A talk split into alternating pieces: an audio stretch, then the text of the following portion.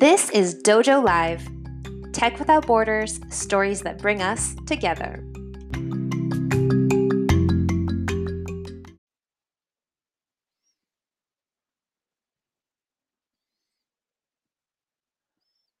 Good afternoon, everyone. Welcome to another episode of Dojo Live. I am Tulio Siragusa, joined today by my co-host and co-producers Carlos Ponce. Hi, Carlos. Welcome back. Good to have you. And today we're talking with Rishi Khanna, who is the co-founder and CEO. CEO, did I get that right? Yes, uh, of Inno8. Uh, so we're going to talk about an interesting topic today about digital innovation amidst the changing landscape that's been uh, exasperated by this thing called COVID 19. But before we go and do that, let's get to know Rishi a little bit. Rishi, could you please introduce yourself to the audience? Yes. Uh, first of all, thank you for having me on the show. Um, you know, a little bit about me. I grew up in India and I moved to the US uh, when I was about 17 and uh, came to uh, get my undergrad at University of Texas at Austin. Uh, I pursued, uh, you know, business economics at at the business school there, and just coming out of school, I got my first job at Deloitte Touche as a consultant. Um, and uh, you know, uh, soon after, about 16 months after, I decided to start my own IT consulting and outsourcing company and I, uh, I still run that business uh, separate entity uh, named ISHIR. About four and a half years ago, my business partner and I, uh, Jeff Francis, started a, company named Inno8, uh, which is basically a digital product studio. Um, uh, you know, and a little about my personal life. you know, I'm married. I have a beautiful wife, Priyanka Khanna, and we have two kids. they're 10-year-old twin boys, Ayan and Arav Khanna, and they're both in fifth grade and we reside here in Plano, Texas. All right. Well, thanks for the introduction. Appreciate it. Uh, uh, Longhorn State. Awesome. Welcome. All right. So let's get to know a little bit about Inno8. What gave birth to this idea? You said it's a digital studio. Tell us a little bit uh, more about it. Sure. Um, so, I, as I mentioned, I got into the uh, IT industry in the late 90s. Um, and, uh, you know, uh, number the num- number one reason why we started Inno8 is that uh, during the course of those, those uh, 16, 17 years of being in IT, I, I realized that uh, there was uh, there were a number of reasons why a software product fails.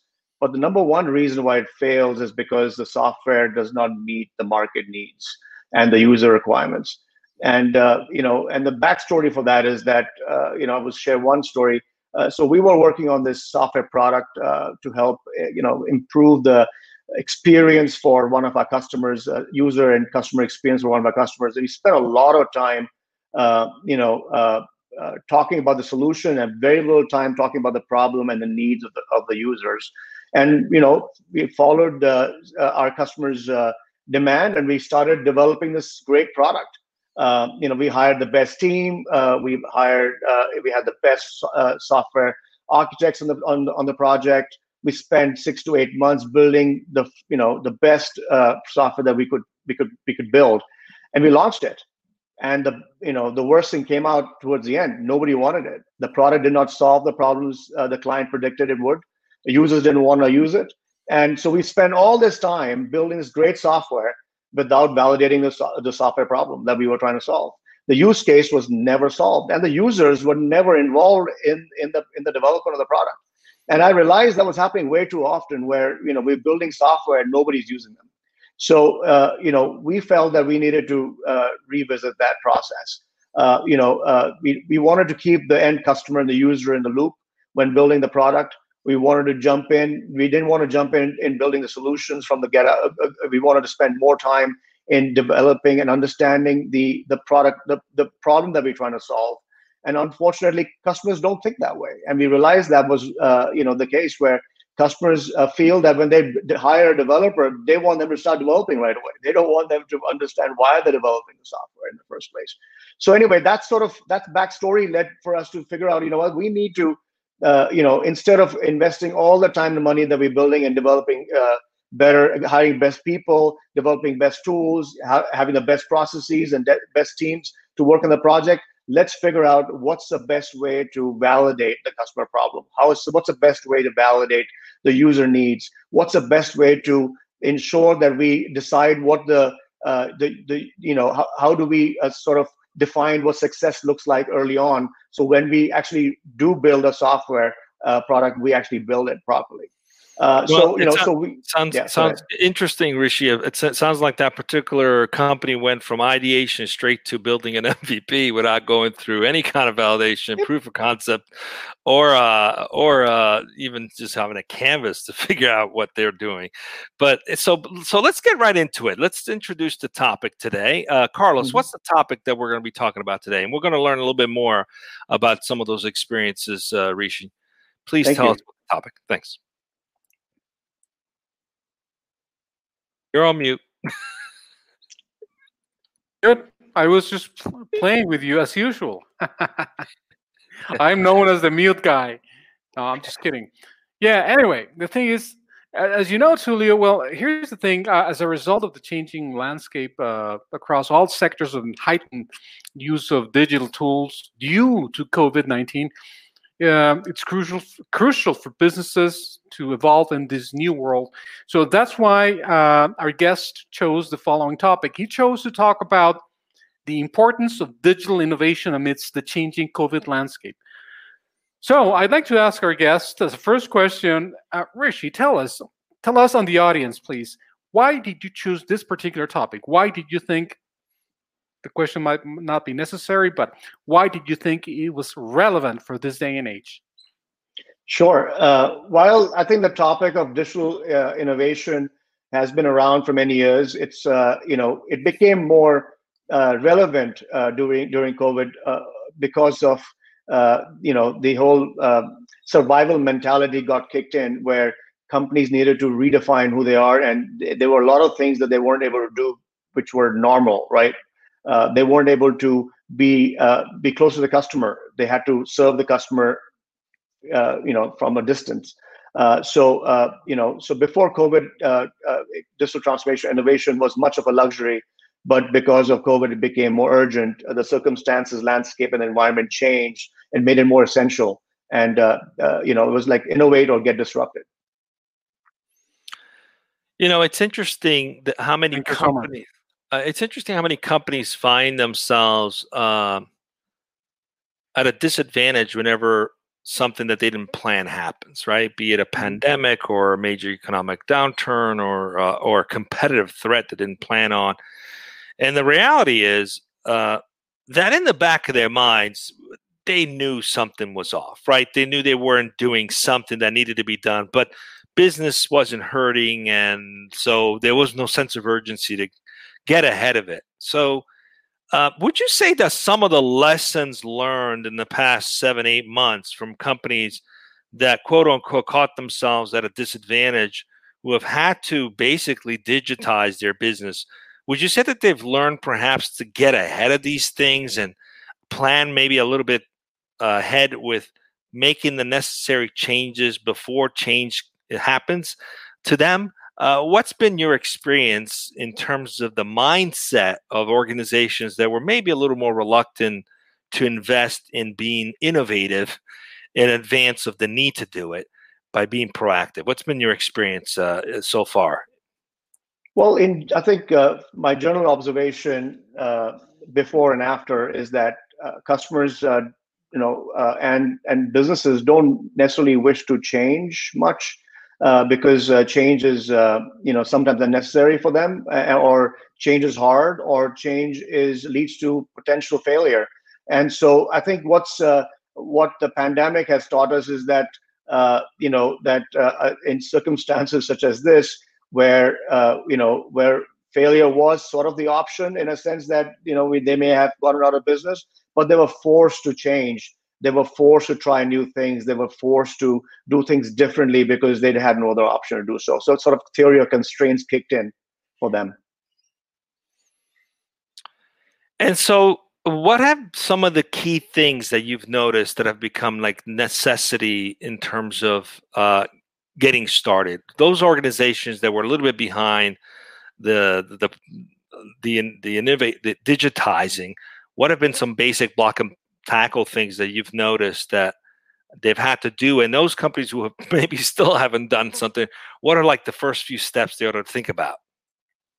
Yeah so you know uh, one of the things that we've seen is that any business that is trying to innovate and try new things is sort of creating a task force a group of people within the organization that's uh, been designated uh, to try and look for new ways of doing things and their job is to identify uh, use cases and identify uh, scenarios when the the the, the change and, and the new innovative ideas can be implemented within the organization.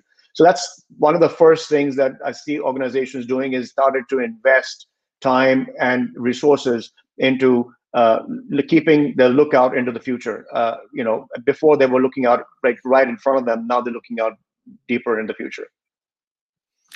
So, what are some of the key things that organization ought to focus on? You, you, mentioned earlier about an experience where someone built an amazing product that no one adopted it because they didn't think about the actual need or use case. So, what are some things that organization ought to think about in terms of, hey, we need to go digital, everything's online now, right? You know, but there's the risk of like, do you do you do it in a way to just rush and do it? Or what's the steps that they ought to follow to think this through and do it in a way that's appropriate for their business right? Because what might be appropriate for for business a may not necessarily be appropriate for business b. So how are you helping organizations through that through that conversation? What are some of the things that come up that you find yourself needing to push back at times and say, hey, this is what you ought to be thinking about, and here's why. What are those things? I'd love to hear them and share them with the audience as well, because I'm sure that they're listening and let to take some notes as well. Sure, sure. I think uh, before we have clients uh, uh, wanting to invest in something new, a new product, digital product, I think we like to, uh, you know, uh, emphasize on having the customers uh, take a step back and uh, you know help us and help the team uh, get involved in understanding what led them to think about this product uh, you know and to understand the needs the pain points the frustrations of the users that they're trying to solve by doing this. So we want to sort of uh, invest more time on the problem island uh, as this as they say and instead of focusing on the solution island. And having us engage with more customers learn about uh, what uh, the user persona is, the customer persona is going to be, and uh, and uh, you know, uh, and the, what the goal of that uh, particular you know customer's needs are going to be, and then we are able to solve that and bring that outcome to light more more you know I would just say solve that problem better with our solution that we're trying to build for them. So we fe- we feel that we start off with the customer validation of the problem and spending more time on that on, on, on that subject before we get into the solution and building the solution itself. Rishi, I have a question. Um, have you uh, have you witnessed specific uh, spaces or verticals, so companies in specific base, uh, spaces or verticals? Uh, have you witnessed or, or or even helped them to pivot, you know, from one space into another, precisely because of COVID nineteen? Yes. Uh, so, uh, you know, there was a customer that we were engaged with uh, that was uh, uh focused on uh, building a solution uh, for the retail industry.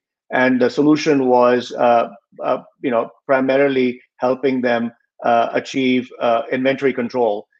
you know, while because of COVID, the retail industry has been, you know, has been, you know, I would just say, uh, you know moved into the into the into the cloud and and into the e-commerce business. Uh, so they had to pivot and use that same solution in more warehousing space instead of using it only for uh, you know counting inventory in the retail environment. So we had to revisit how we're going to use the solution to validate and uh, and and speed up the process of uh, maintaining uh, you know uh, inventory for the customers.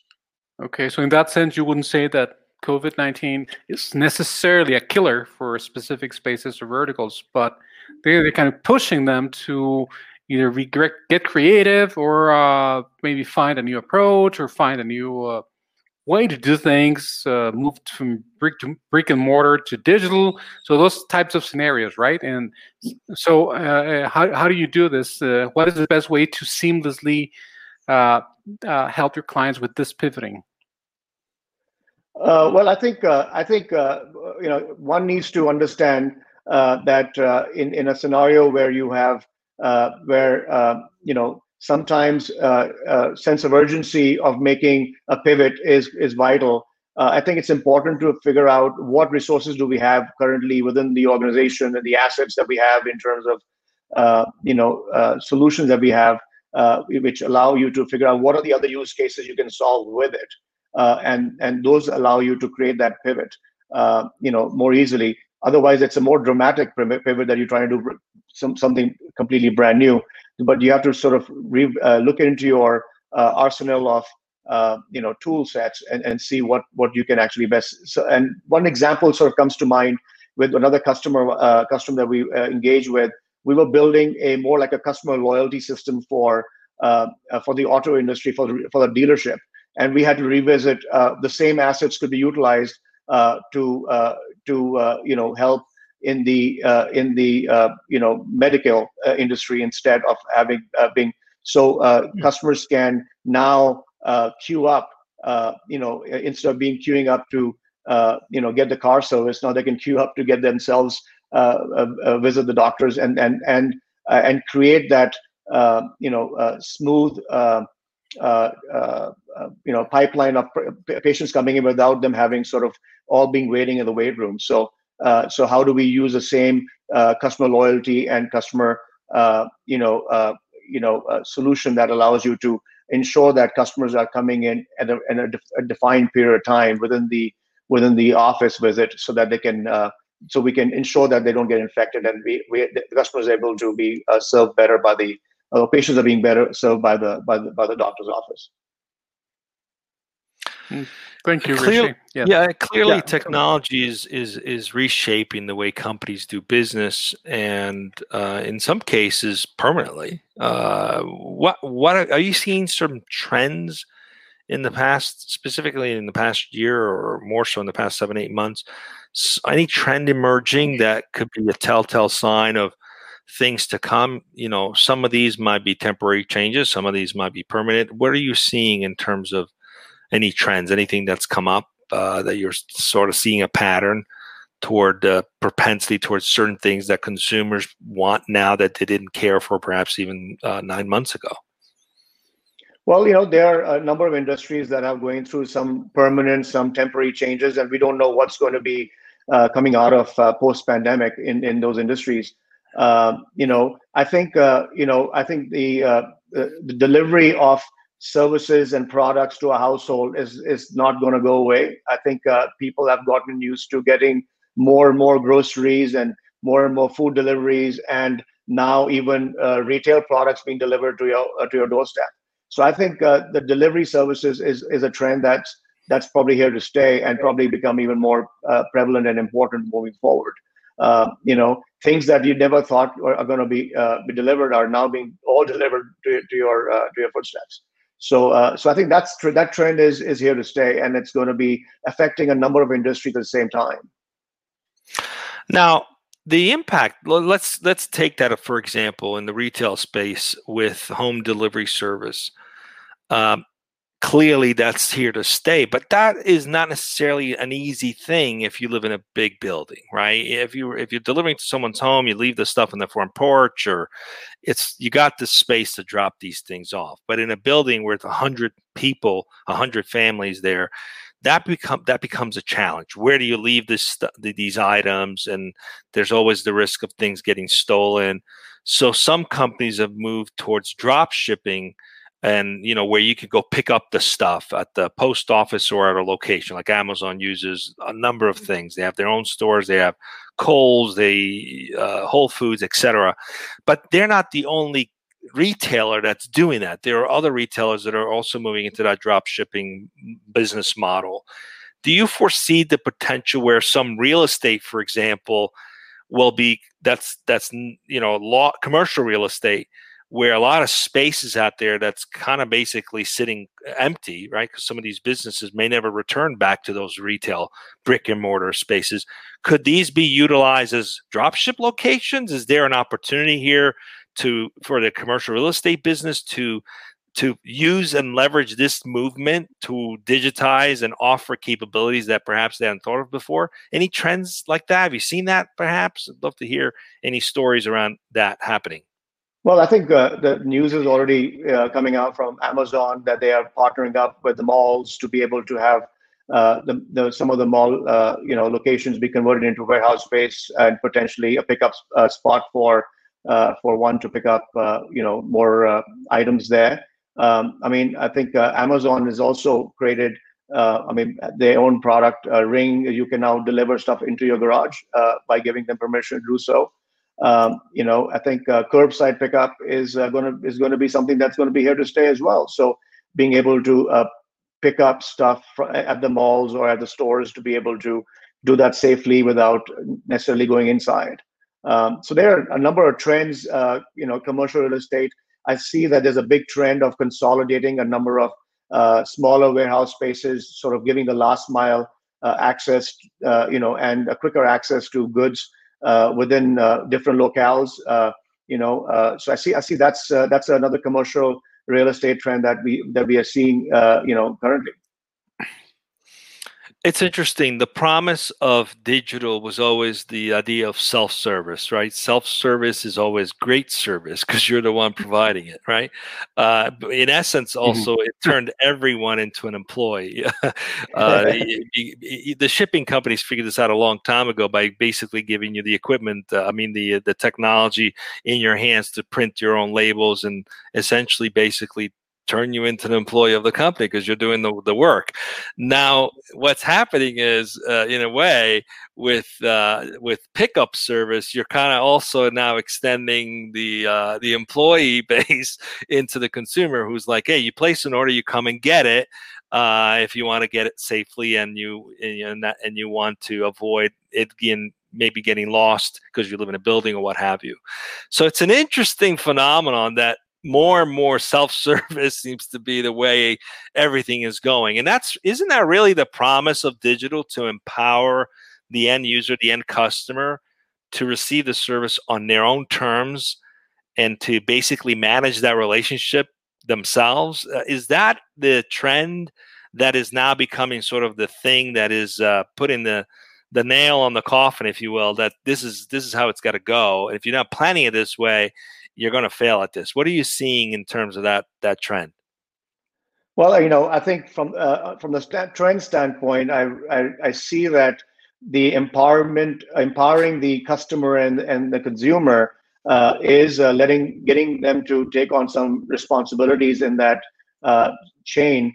But uh, I think most importantly, I think uh, what's happening is the customer is getting and and and the the producer or the, or the manufacturer is getting closer to the customer and the number of steps that it goes through to be able to deliver that product are being shortened. I think now uh, there's almost like like farm to table. I would just say the next trend is going to be manufacturers to the to the home. Right? They don't need the middleman to you know uh, do much other than warehouse at this point. You know, uh, a lot of companies are now trying to uh, cut off the number of uh, steps that it takes for a consumer to drop off the product. So, uh, so that that basic savings is going to be uh, that will empower uh, the customers to get access to the products faster.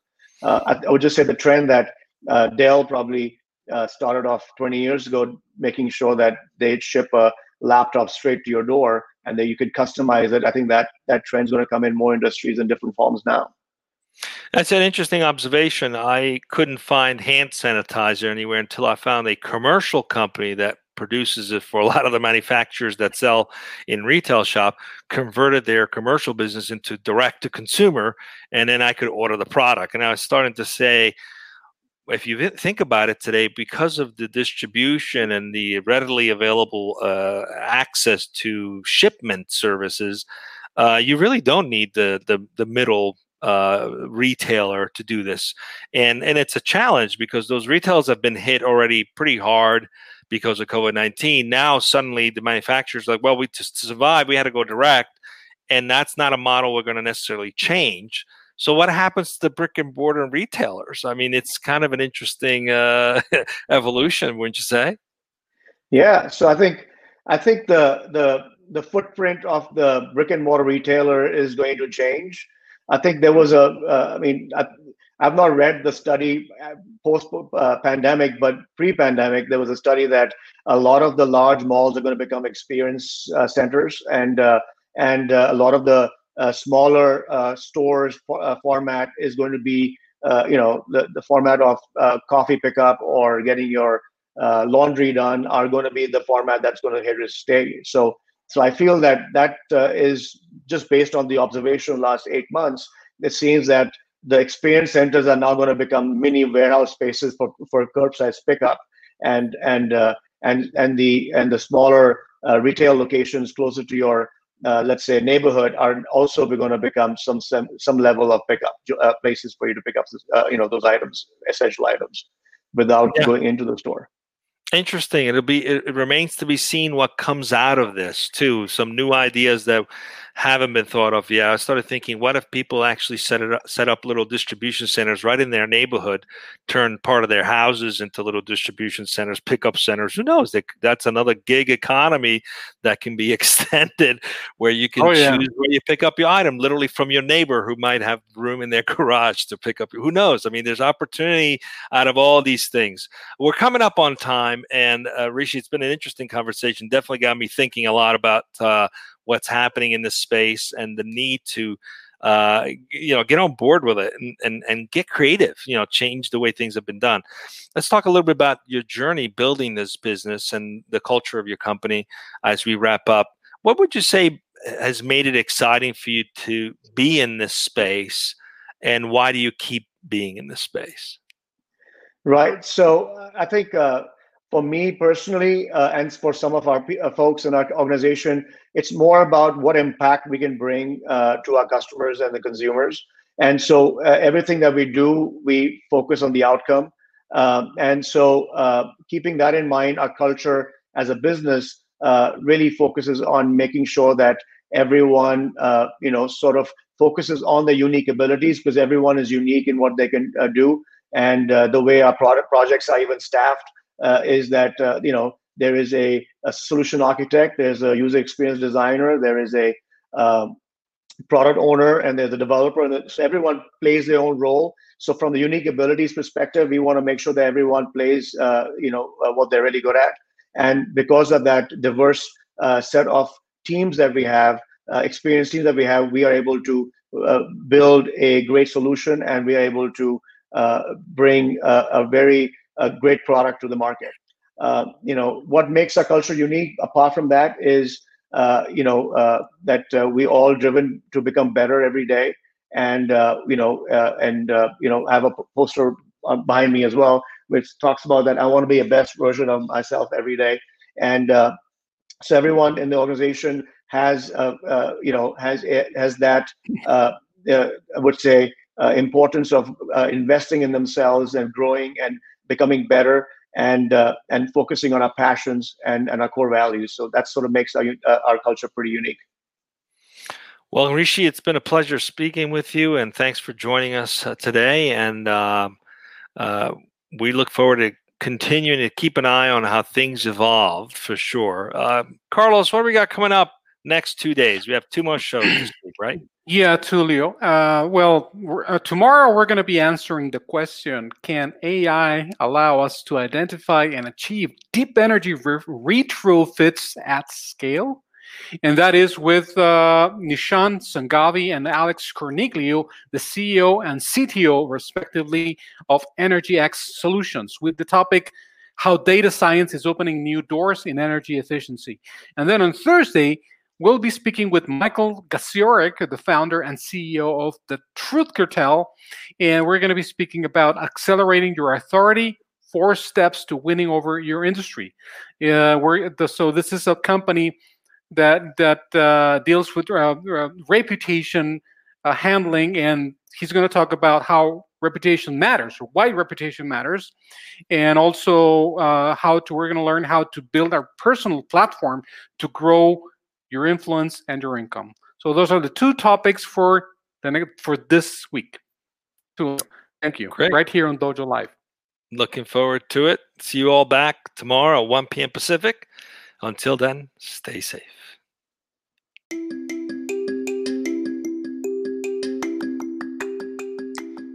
Check out past episodes, transcripts, blogs, and more on our website, dojo.nearsoft.com.